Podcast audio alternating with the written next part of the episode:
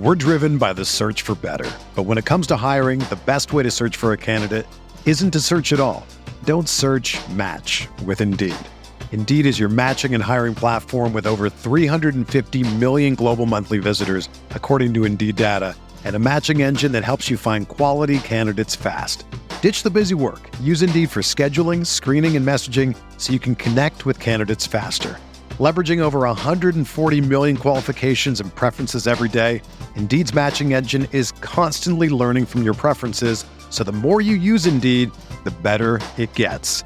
Join more than 3.5 million businesses worldwide that use Indeed to hire great talent fast. And listeners of this show will get a $75 sponsored job credit to get your jobs more visibility at Indeed.com slash BlueWire. Just go to Indeed.com slash BlueWire right now and support our show by saying that you heard about Indeed on this podcast. That's Indeed.com slash BlueWire. Terms and conditions apply. Need to hire? You need Indeed.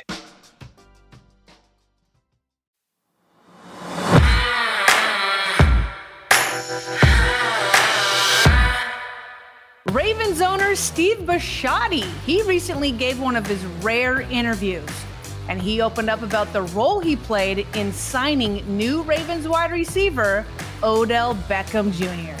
Yeah, that's right, Sarah. And he also talked about the patience that was required throughout the Lamar Jackson contract negotiation process. And he was effusive in his compliments for head coach John Harbaugh, who all of a sudden has made it to year 16 at the helm in Baltimore. I'm Sarah Ellison alongside Bobby Trossett. It is Thursday, August 10th, and this is your morning Ravens update from Inside the Vault, presented by this episode's title Patreon sponsor, who is supporting us, Sharu Hashmi. All right, so former NFL offensive lineman turned national analyst Ross Tucker. We just shared one of his pieces recently when he sat down with former strength and conditioning coach here in Baltimore, Steve Saunders. But Ross ain't buying what the 2023 Ravens are selling, Sarah, and his questionable takes had some within the Ravens flock fan base running hot on Wednesday. Also, former Ravens Super Bowl winning wide receiver and our guy, friend of the show, Qadry Ismail, will drop by for his practice reports. Plus, there's still more. Defensive tackle Broderick Washington, he cashed in on a contract extension. And now an official offer has been submitted to free agent Jadeveon Clowney. Can you tell this is a jam packed episode? We have all of that and more coming up. Thanks for waking up with the Morning Vault, where you get the most important Ravens news and our opinions in about 30 minutes. All right, Bobby, we obviously have to start with Ravens owner Steve Bisciotti. Uh, it's just rare. It's super rare to get interviews from him. It used to be that maybe you got him once a year. Now that's not even guaranteed. And I happened to stumble upon his interview with uh, Sirius XM NFL Radio. They were at Ravens training camp this week, I believe, on Monday, and they interviewed a ton of people. We might get to other pieces of the interviews uh, in later episodes, but we have to start with with owner Steve Bisciotti. And just to let listeners know, Bobby has heard nothing that we're about to play. Uh, obviously, you have to have a subscription to listen to this. So I got a few audio sound bites, and I thought it might be fun to get uh, Bobby's raw reaction in addition to some of my reaction to to some of the things he said. So obviously, opening things up, they talk about with Steve the the off season and how productive it's been, and you could just hear it Bobby, I'm telling you, you could hear it in Steve's voice. He's like, oh, yeah, it was a productive offseason talking about Lamar, OBJ, Zay Flowers, the draft, everything. He seemed pretty darn happy. And so they started off with who else? Lamar Jackson and uh, the the negotiation process that was going on. And Steve, I wish I could get all these quotes in here, but I'll just summarize this part. Steve is just like talks about how much he loves Lamar. You know, calls him a kid uh, obviously, for this, the owner, these older guys, everybody on the team is is a kid, even some of the the more uh, experienced veterans. And uh, he jokes about how the first half of the offseason, you know, the whole thing had ruined Steve's golf game. If anybody knows Steve Bisciotti, he loves he loves playing golf. I'm sure that would be a dream of yours, Bobby, to play play with him.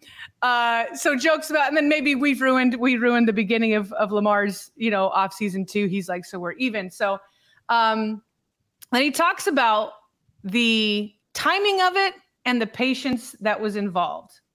Glad we got it done before the draft because we certainly would have had to, um, yep. you know, we would have had to backstop somehow. Yep. And uh, I'll quote Kevin uh, Colbert on this one. When he was doing Ben's a couple years ago, I go, man, this thing is getting out of control. And you know what he said? Yeah, it's a good problem to have. Mm-hmm. How about all the teams that don't have a guy they want to pay? That's exactly right. Yeah and and what, what, that's what he was out there facing is that somebody was going to have to outbid us, and we just we knew it wasn't going to happen. Yep. So we just had to be patient. There we go, Bobby. So uh, this is so I get your raw reaction, but the first thing he did, said is what we've heard a few times now, which is that the draft was a legit deadline. It was a legit deadline. So now that I've heard John Harbaugh say it, and now that Ravens owner, I'm now wondering and almost feel like they probably communicated that deadline to Lamar. What do you think? Oh yeah, I think so too. That, that makes a lot of sense. And then listen to the you know the part where he was essentially like, "Look, nobody was outbidding us." That's the first thing that kind of caught my ear, like because we we were wondering, you know, if if gosh, if some of these sleeper teams that were out there or quarterback needy teams were willing to give up like the kitchen sink for this guy, what were the Ravens going to do? They were going to be in a vulnerable position.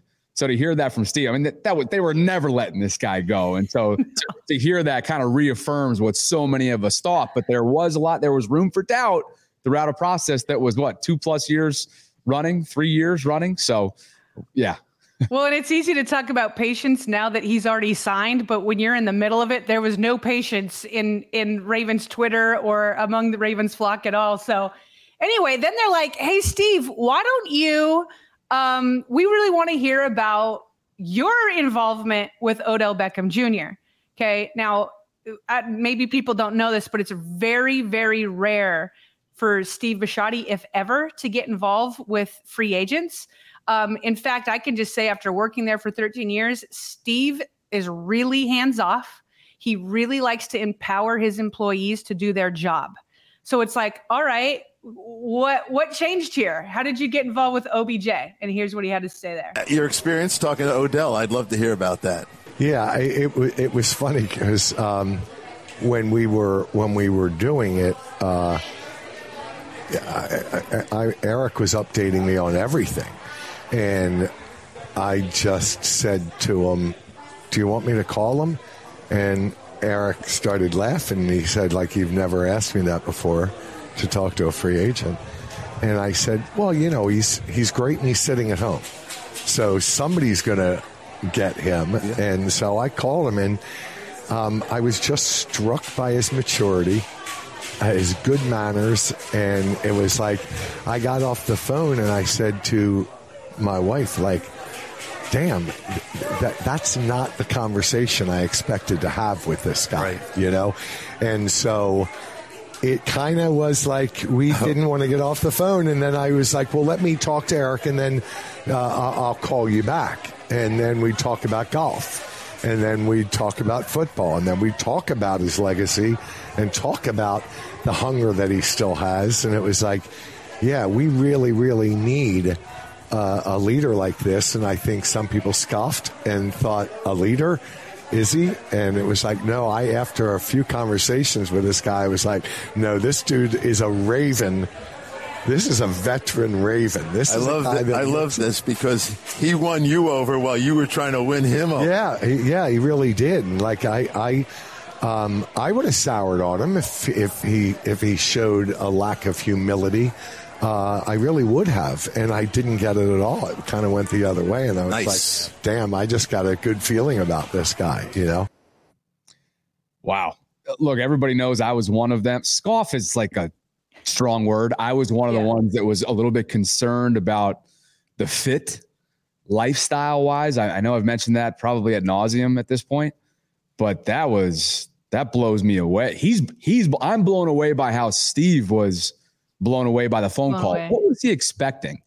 You know, I'm, I'm wondering what was he expecting going into that phone call. And let's bring in Qadry Ismail here because he's waiting to give us practice reports. Let's bring him in for the final uh, end of this segment, and then we'll get to practice yeah. reports in just a bit. Q just listened to Mr. Bisciotti.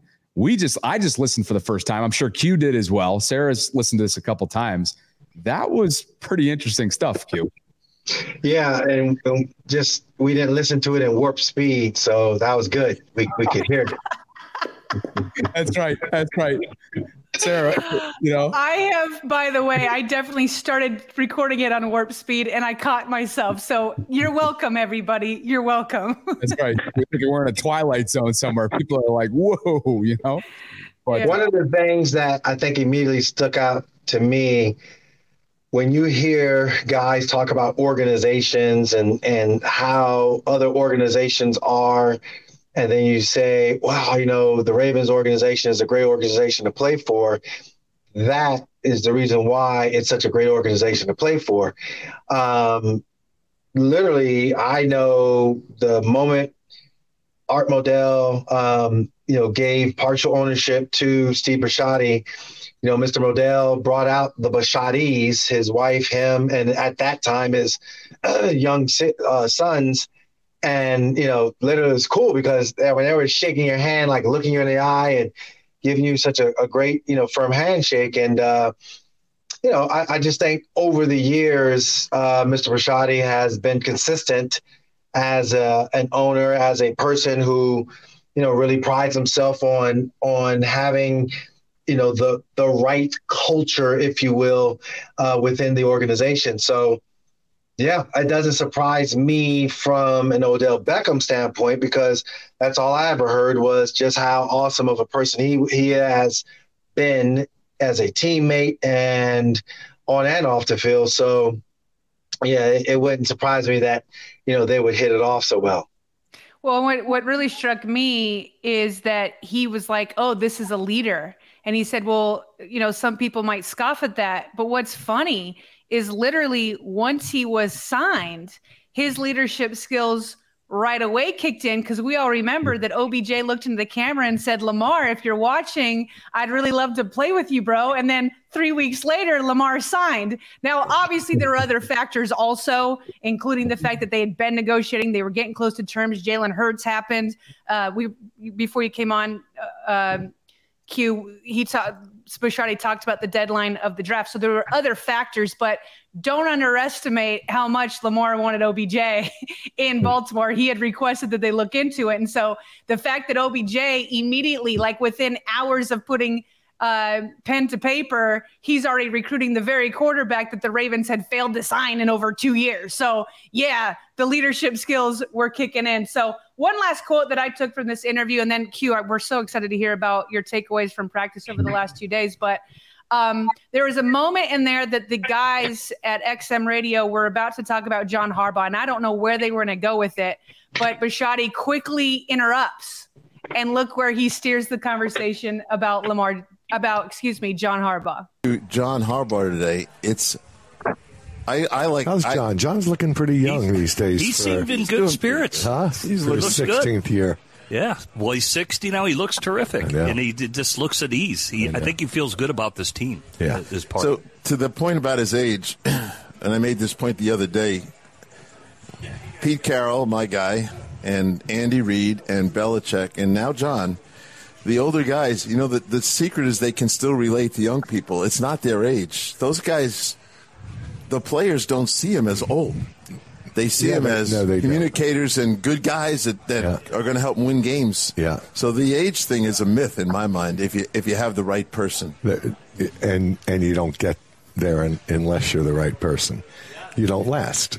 You know, it's like uh, he has a very relatable personality. Um, you know, we talk a lot about empathy. Yeah. I think it's a very, very strong and powerful word, but you have to internalize it. And I think that John truly uh, puts himself in the, the minds of these young guys.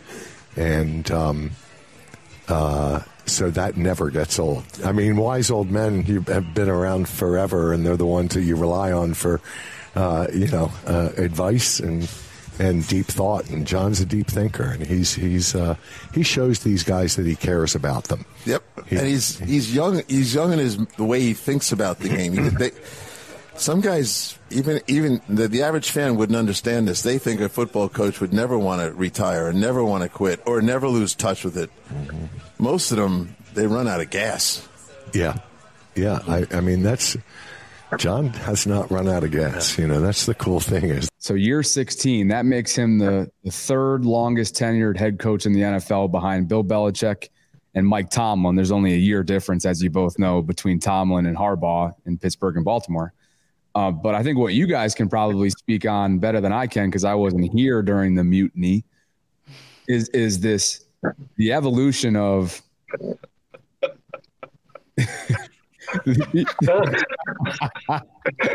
Man, he's, losing it.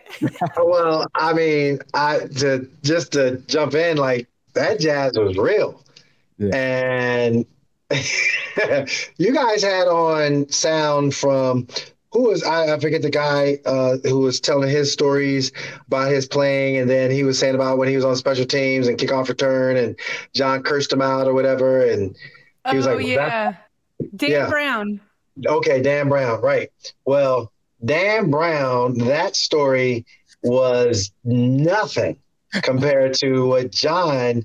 Uh, when he first got here, but see, here's the thing, though. It, when when you know Mr. Bisciotti was saying how you don't last if you're not relatable. And when I look at like an Andy Reid or Mike Tomlin, and, and to a, a, a, certain degree, you know, Bill Belichick, I mean, Bill, he's got a resume that, you know, you ain't getting rid of him. But, you know, in, in their heart of hearts, you know, these are men who, yeah, they want you to succeed. They love the game of football. They know how to coach it and do it right. And I think from Steve Bisciotti's own words, one of the things that was a disconnect to my coach, Brian Billick, was that he he kind of somewhere lost that connection that he had with the guys. And it was me, Brian, you, everyone else. Now, with the mutiny, all of Brian's energy of doing things, whether it be the single digit numbers, uh, different practice jerseys, different practice habits, all those things that guys started getting away with. You know, those guys got so used to it. And John came in there was like, nah, uh uh-uh. uh He comes from such a family coaching tree that it's like, now this is how we doing things. so, I mean, it was, it was, it was some a lot of mfing and a lot of staring each other down and and who's going to blink first. But I remember, um, you know, Jimmy Smith and I we were talking, and he was even saying he said in his retirement speech as well. But he and I were talking. He's like, "Yeah, man." John, over the years, definitely grew as a person, and you could see where you know he molded his game uh, and and his teachings and his coaching style to fit you know the different generation of guys that came through that locker room. So my first interaction, real quick, with John was I'm sitting on the sideline at training camp. You know, Kevin Byrne was like, "Ah, Qadry, you're, you're you know, you're one of us. You can go right down the middle of the field and do whatever." I was like. I'm not going to take advantage of it, but I'm going to just kind of sit there. So I'm just watching, and John like humbly comes over to me. Obviously, he, his brother, and I, we played uh, with one another and and and different points uh, different different teams. So he comes over and introduces himself, and say, "Hey man, what's going on? How you doing?" And he just sits there. He goes, "So what do you think?" And I, I mean, you could just feel the tension. And I was like, honestly, you're what's needed for this team. And I think eventually the guys will come around. And he kind of just sat there. He goes, "You think so?"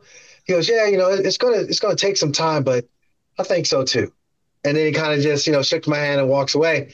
And that was the start of my quote unquote interactions with John. Obviously, I've interacted with him a heck of a lot more since, you know, being on the radio uh, broadcast team with him and interacting with there. But yeah, he's matured and grown throughout the years. Well, and just just to piggyback off of that, so I did the Man of the Crowd podcast, which was all about the Harbaugh family, has eight episodes, and I interviewed over 30 people, including Steve Bisciotti what John Harbaugh did when he first got there is what yeah. Bisciotti wanted him to do. Bisciotti did not like how it was two different teams, which is what Brian Billick had kind of fed into. He was like, mhm. the defense is better, the offense, you better not screw it up for us. And it had emboldened the defensive players. And obviously, they were one of the best of all time. But Steve Bisciotti wanted a team. And so he hired John Harbaugh to come in there and be hard.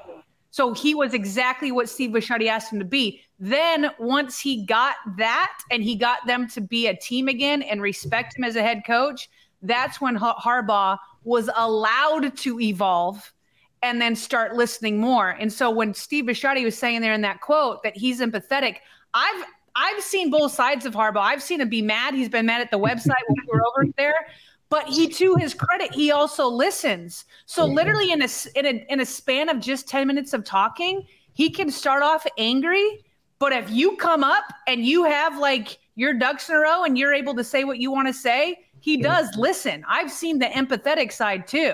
So people try to create this narrative of, of, of, him being one or the other, but he literally is both for the moments that it that that call for either one. And then them saying he never runs out of gas, he is literally relentless. Like when he has them put that on their their t-shirts, that's who John Harbaugh is. I don't know how he doesn't lose the passion, but he literally is relentless and competes in everything from breakfast to going to bed at night, he's figuring out some sort of competitions and he's not running out of gas 16 years in at all. You have a vantage point, Sarah, because you probably saw that from his dad. Like when I see Jack, I see John and I see, you know, just like I'll give you a prime example. Like he was always like, hey man, family, you know, we we we we we're coaches, but we got to bring our family around.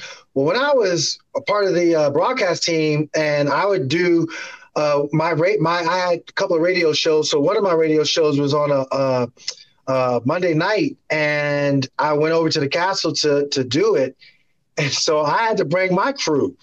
And so Kalea, Kadri, and Kadir were like, you know, right along with me. I was like, all right, guys, you can't be loud no running around. Dad is going to be in radio, but you got to be quiet. Yeah. and so we get there, we walk through, and sure enough, John walks around a corner. Goes, Oh, hey, who do we got here? So I introduce them. He goes, Hey, guys, you know what? There's like this big indoor facility. You could run around in there. And then we got gum. He didn't know, obviously, when I was a player, that my kids was like, oh, you know, every facility had its gum. I don't know why, but whatever. Anyway, my kids was all about that gum. Man, as soon as he left, my kids was like, yeah. they they were like, yeah, dad, whatever. It's all out the window. They ran down the hallways and it was like, yeah. I was like, gee, thanks, John, for but I think that comes from his dad and the way in which he instilled upon him how to be a coach, how to obviously make it, you know, about your family. Because I think if your family life is secure and in order and intact, it makes you a better coach. It makes you a better football player. And you obviously want to put yourself in a position where you have a better chance of winning football games. He's he's a big family man, and uh, I just got the feeling once again from listening to Steve that he loves John, and it would take a mm. lot for him to let him go. 16 mm. years.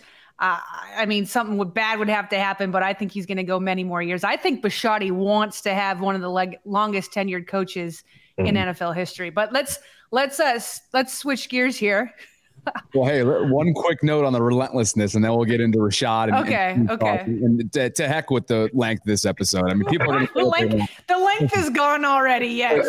People are going to get what they want in this one. Q. Everybody's been hitting us up in the comments. Go the full hour. Go the full. We just might tonight. Let's see what happens. but, but so, I used to- can I can I just can I just be Qadry for a second and say part of what he was uh, Mr. Bisciotti was saying as far as oh wow or even uh, Pat and um, he was saying about how uh, young John is looking. And John, you know, I, I, went up to the podiums every single time this year, and he definitely does look, you know, a lot fitter uh, because F minus is out the building. Continue on. Go ahead.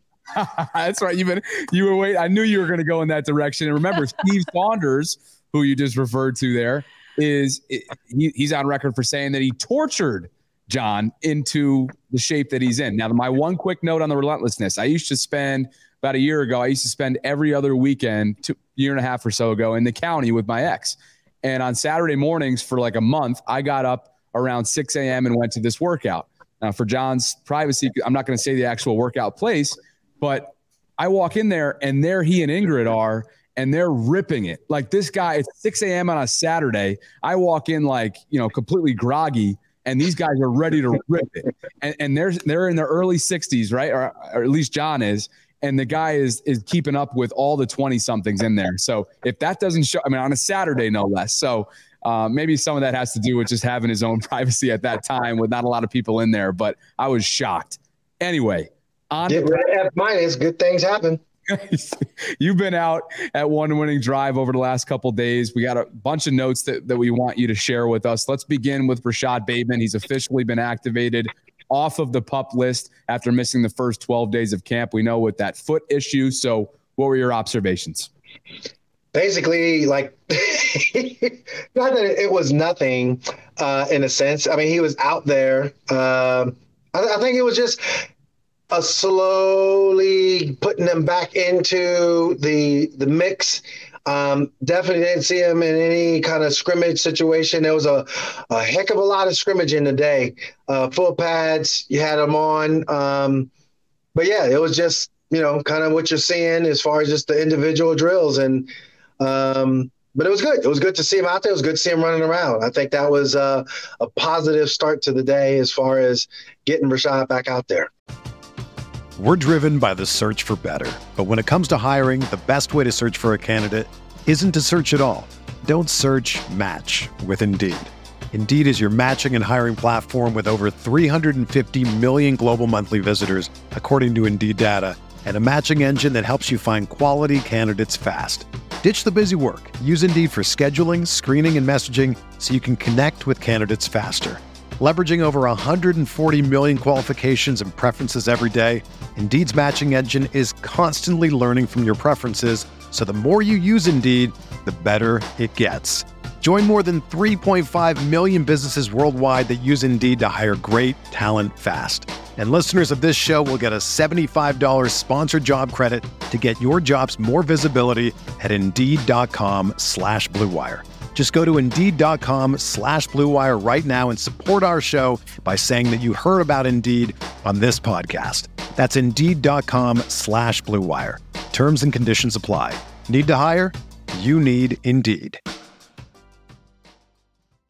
Another day is here and you're ready for it. What to wear? Check. Breakfast, lunch, and dinner? Check. Planning for what's next and how to save for it? That's where Bank of America can help. For your financial to-dos, Bank of America has experts ready to help get you closer to your goals. Get started at one of our local financial centers or 24-7 in our mobile banking app. Find a location near you at bankofamerica.com slash talk to us. What would you like the power to do?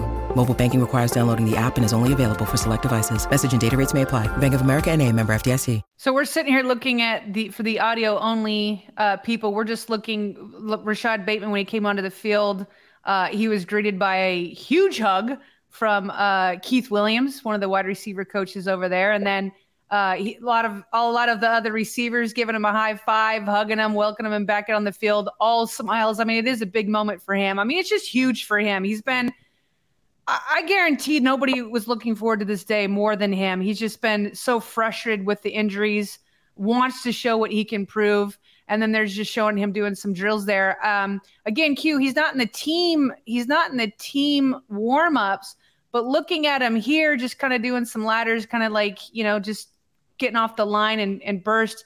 You see any lingering uh, issues here with with his uh, again? Because you're also a trainer, not just a former wide receiver in the NFL. How do you feel like he's moving? Yeah. So what you are seeing is receiver specific movement patterns. And, you know, what I think is is really critical is every time he decelerated, you didn't necessarily see necessarily a limp or anything that looked at he was uh, favoring it when the ball was up in the air. And this is hypercritical. When the ball is up in the air and you're able to just snatch it out of the air without worrying about your foot, like right there. I mean, that is everything. That that says an awful lot. Um, to be able to snatch the ball and just keep on running uh, to be able to just roll out of your your your break the way you were able to roll out of it with such tremendous force, you know that says an awful lot as far as where he's at in the mix. Now, tomorrow is going to be big because it's whether or not you can, you know, as John and them have been saying for quite a few seasons now, can you stack days? You know, can you stack a practice on top of another practice on top of another practice? That's what's, you know, kind of tells me if you're ready or not. You can, you know, I'm not trying to, you know, downgrade this. I'm saying any anybody that's coming back and feeling really good, they're to have fresh legs. They're to be feeling awesome. But training camp, part of it is, you know, you get that that callus built up, if you will, of of just your body being used to, you know, being hit and all that, and buffering yourself getting ready for football. Um, yeah, it's it's the next few practices that's really going to determine. And then, you know, seeing how he feels when he goes with the uh, team and, and, and if they put him back in with the commanders uh, practices, I think that's going to be like the, the real telltale sign. So J.K. Dobbins, the lone player that remains on the pup list right now. We know Harbs is, is hopeful that he's going to be back soon. Tyus Bowser is on the NFI. Did you see him around? What do you make of that situation right now, especially as the Ravens start to flirt with a bunch of these these potential pass rushers? We know Jadeveon Clowney, according to Josina Anderson, remained in Baltimore as of late last night. That's Wednesday night. The Ravens have. There's also reports out there that they have extended him an offer. So, what do you make of that situation with Bowser? And we also know that you shared your feelings, uh, perhaps being a little bit luke, a little bit lukewarm on the Clowney stuff.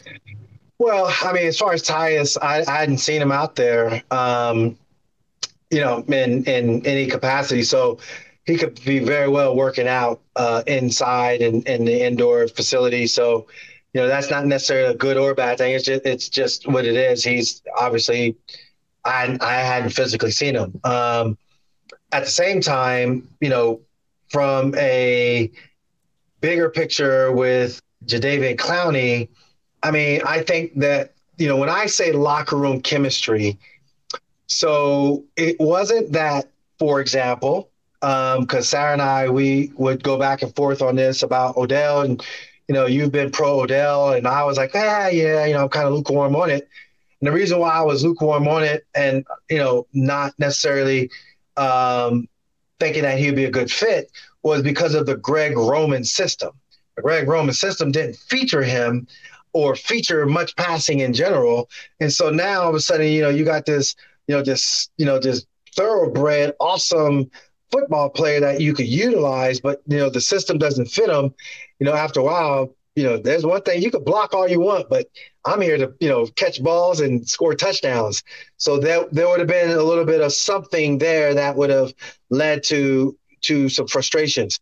Um, with Jadeveon, you know, I, I kind of feel the same way. I feel like, you know, Jadeveon is all about Jadeveon.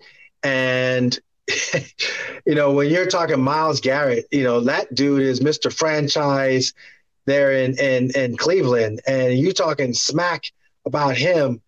Well, what the hell? Like, I don't want you here. like, I mean, no, I, I don't. I, I, I, you got young guys that I think they they they from what I saw in practice, um, whether from the stadium practice to current day, you got these young dudes that are hungry, and you got these young dudes that you could see that you know they're they're talking and they're working and they're they're holding one another accountable. You know, I don't want some dude coming up in there thinking he all that and tripping on me. I, I, that that's where I'm kind of like throwing caution to the wind. Yeah, yeah. I mean, I as a football player, I mean, he's obviously not the number one overall pick expectations that we all have, but as a football player, it's like, you know, if if he came in with the right attitude, then great. I mean, he he can certainly contribute and contribute in significant ways. But yeah, I was taken aback by by some of the comments he had and what was going on over there. So, um, Q, take us a little bit more into practice today or uh, today, be, meaning Wednesday. Yeah, Wednesday. Um, there was it was a padded practice. What did you see in terms of physicality and like what what what kind of stuck out to you? Well, okay, let's just say it this way. I saw all these hits and it was funny. Like Patrick Queen, I, I, think he had, I think he's a little bit, you know, ticked off personally. Um, your boy, let me go ahead and, and uh, make sure I'm not doing a Sarah and, and jacking up a dude's name. So let me go ahead and uh, John Simpson. John Simpson got like the better of him. Uh, what was it? A few practices ago, and they kind of got up into each other's grill. Well, this practice, like, bruh, he he got literally like bench pressed to the ground, and and it was it was bad. Like John Simpson, like mother of pearl. I, I don't I don't know. He he something happened, but I think it was um, either I think it was either Jeremiah Moon or uh, Kristen Kristian Welch who did the damage. Them dudes, them linebackers weren't messing around today. Yeah. And it was led by Patrick Queen. It was led by Roquan. You saw Mark Andrews pointing over there after the one hit on uh, his his uh, his rookie tight end, and he was like, you know, he was just chirping, but they were chirping right back. And John and all the other coaches like, good, let it happen. Um, but there was a lot of scrimmaging, um, a lot more than I, I, I, I just was like, ah, yeah, they'll, oh, wow, this is another scrimmage. 1v1. This wasn't like ones versus twos, you know, uh, threes get in there. And no, this was, there was a lot of uh, scrimmaging um, today. So linebackers weren't having it, and uh, it was good to see. It was good to see, you know, kind of like that that physical nature. There weren't a lot of, matter of fact, there weren't any big runs. Like they were running the football, and I'm telling you, I don't know if Roger Washington was like, "Yo, fellas, let's just go out there. We just gonna show them why we do what we do. Dinner's on me." Because I mean, like you just did not see the offense from the upfront aspect of things um, get much traction. It was a very defensive day, in my opinion. How is the offensive line in your in your mind? Obviously, you saw John Simpson in there running with the ones. Are you feeling comfortable with the offensive line after seeing him today with with pads Wednesday? I mean, I you know I, I think they they did well. They did. uh Like it was interesting. A couple times you could see where, I mean, he's a mountain of a man, and and he you know he comes that that line of scrimmage and he just he takes up space. But footwork wise i'm like oh god. You know like he, he you, you can't be top heavy. Like i'm like bro we trying to throw that ball down the field. You you got you got you got you know do some protection. Um but but you know uh, hopefully it gets better hopefully it gets better in that regards i think the offensive line there's just I, I, I there wasn't a lot of you know, runs that were at at the second level. It just seemed like, you know, it was like they were getting stuffed uh, at the point of attack. So that was something, whether or not that's a running back issue um, or an offensive line issue or a combination of both. You know, I'm sure the uh, the meeting rooms are going to be filled with a lot of uh, people getting salty. But I think, you know, by and large, I think the offensive line, you know, you give me Tyler Linderbaum – you give me Ronnie Stanley as anchors, uh, Morgan Moses, all that. Bam, we're good.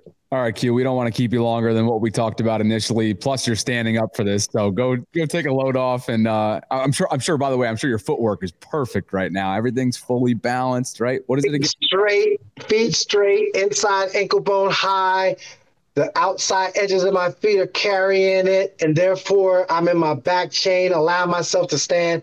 I was just out in the studio. I'm at uh, WJZ Studios, just finished taping a show. So at the same time, yes, I like to stand, so I have a good, strong posture, all those good things. But uh, I appreciate you guys having me on. Sarah, you're doing an awesome job with just butchering everybody's names. Power to the people. He's on one tonight for you, Sarah. He he's just salty because his boy isn't going to be. He's not going to win his bet with me, so he's trying to. Mm. I ain't want to talk about. It. To, like, I, I, stick it to me, but like clearly, I know tight end football better than Q, so it's all good. hey, we got the timestamps on those suckers too. We're going back to that stream, just so you know, Q. I am so mad right now. Like Charlie Kolar, like I'm like son of a like it was such a physical practice day. The one time he caught the ball, whoa, like he got hit and the ball came out. I'm like, Qadry, don't say anything. Yesterday, it wasn't even physical practice. And like the one time, I'm like, Lamar, throwing the ball where he could catch it. I was just like, come on, somebody help me. Oh, oh wow, he caught the ball. Hey, look, guy. Okay, everybody's looking at me like, okay, Qadry, wait, wait, you know, yeah. I'm gonna get my 88 jersey. I'm sporting my Kolar. That's what's up. What you need to do is get your pink tux ready. Is what you need to do. That's right. That's right. I can just picture you trying not to get animated on the sidelines, right? oh goodness. All right, Q. All right, Q. Good to have you, buddy. Thanks, you guys. Talk Thanks. soon. Qadry Ismail, always nice and kind to to drop by and give some perspective from training camp and and obviously uh, get after you a little bit from the from the name call. I let the first jab go. I just laughed, but then when he tried it again, I was like, "All right, here we go." That was good. That was really good. He mentioned one guy that we're going to move on to next before we get to Ross Tucker, and that's Broderick Washington, who just earned a three-year contract extension from the Ravens. Uh, this is according to Aaron Wilson, NFL reporter defensive tackle Broderick Washington and the Ravens, 17 and a half million. Uh, it's a deal that includes 6.3 million combined in signing and option bonuses with 10 million total guaranteed for the former Texas Tech standout. This is a former fifth round pick back in 2020. He is viewed as an ascending player. So much so, Calais Campbell joked back in April after signing with Atlanta, quote, I told Broderick Washington, man, you're playing so good, you're going to get me cut.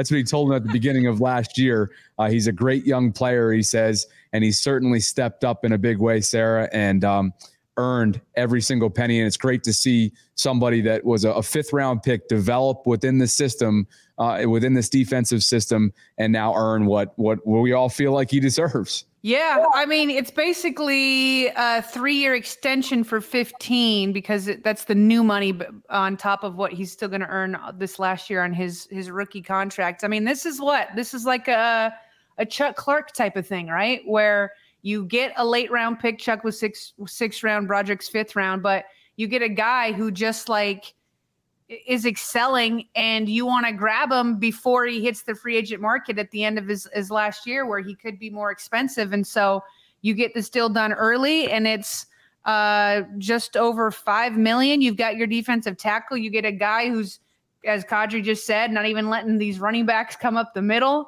Um, and uh, he's just he's an underrated Raven. He's one of those guys that's just completely underrated for years. He's been a workhorse getting stuff done, um, allowing the Ravens to move on from some big veteran names. And uh, this is a well deserved day for him. Patrick Queen made sure to treat him accordingly in the locker room afterwards. Hey, hey, big mother freaking money. Hey, bro. Hey, bro. Hi, I'm trying to get like you, bro. Highest, highest meal. Everything different. trying to get like you, bro. He had his fifth fifth year option decline, but I guess linebacker money is decent money, and we know that PQ. It's only a matter of time that he's going to get paid. It's just a matter of what franchise this time next year, right? But uh, congratulations to Broderick Washington. Like you said, a lot of his stuff doesn't necessarily. What makes him underrated is that a lot of his impact isn't measured within the box score. So yeah. it's cool to see somebody that that kind of is your classic doing the small things between the lines in the trenches get rewarded for what he's done.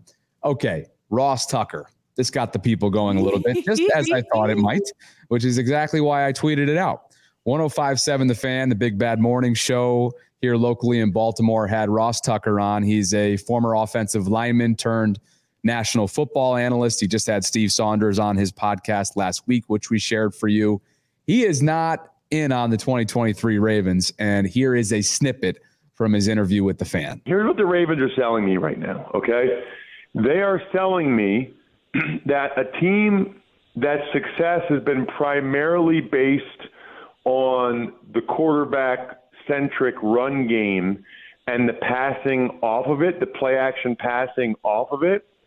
They're selling me on like a spread offense now where a quarterback who hasn't been great during his career in obvious passing situations that as Lamar said, more throwing, less running.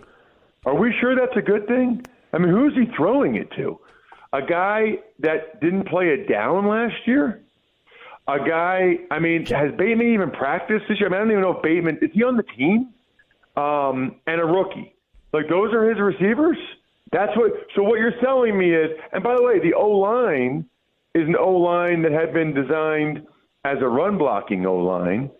And now we're going to throw it all over the place out of a spread with the same O line with those with those three guys as the main receivers.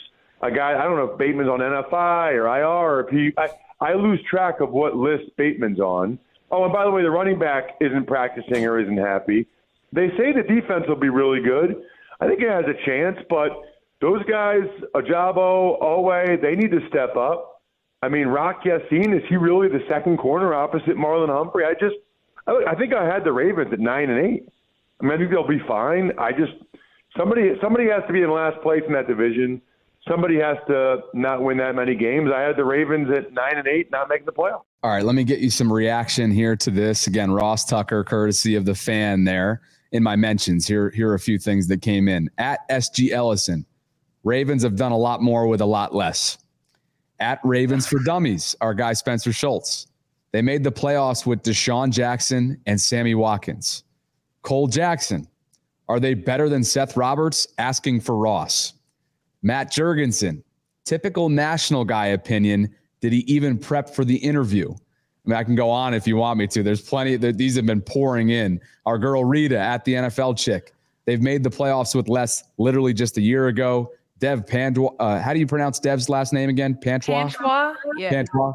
Besides some of the other points being questionable, I'm lost about his point about a rookie wide receiver. We live in a world where rookie wide receivers do well without a second thought. Most recently, DK Metcalf, Justin Jefferson, Ja'Marr Chase, Garrett Wilson, and Olave last year. Hashtag Ravens flock. So it did kind of seem like he was underprepared a little bit, a little bit of a lazy interview hit. He can be a polarizing guy there. Um, look, I, nine and eight to me is I do have I'm gonna have them around double digits if they still if they stay healthy. We're gonna do our predictions, I'm sure, at some point before week one. So I'm not sure. Like I think I got them right around 10 wins. Spoiler alert. So I'm not I'm not like I don't think he's far off with that. I think it's gonna be a tough schedule. But some of the reasoning as to why the Ravens can't be what we all feel like they can be this year seem like they're off base. What do you think? It's just funny because he took what question you have for each receiver. I mean, yes, Odell Beckham Jr., he's coming off that ACL. He's over 30 or 30. And so can he? Yes, like the rookie is a rookie and Odell Beckham Jr., he's been injured, all that. So he took a question for each person and answered it in the negative. And I'm just not betting on the Ravens on in each one of those instances that the answer to the question for each guy is going to be that he tanks or that he doesn't measure up or he doesn't live up to the, you know, or that or that the, you know, the offensive line can't can't pass protection. In fact, that one's probably my biggest question, but it's like Sorry, yeah. but one of those guys are going to hit. Like Odell, it's not going to be Odell and Zay and Rashod and Agholor and Mark Andrews all get injured and nothing's going to be happening. And it's not going to be that while all that's going on, J.K. Dobbins is never going to play. Like all of those scenarios are not going to happen in the negative. Now, Ravens fans will oftentimes go the up opposite direction and take all those questions and be like, oh, 100%, all of them, all of it's going to hit. The Ravens don't need all of it to hit, though, to be successful, which is what my mention back to you comment was, and all the other people that you read. Like those that follow the Ravens and have been following him throughout the Lamar Jackson era.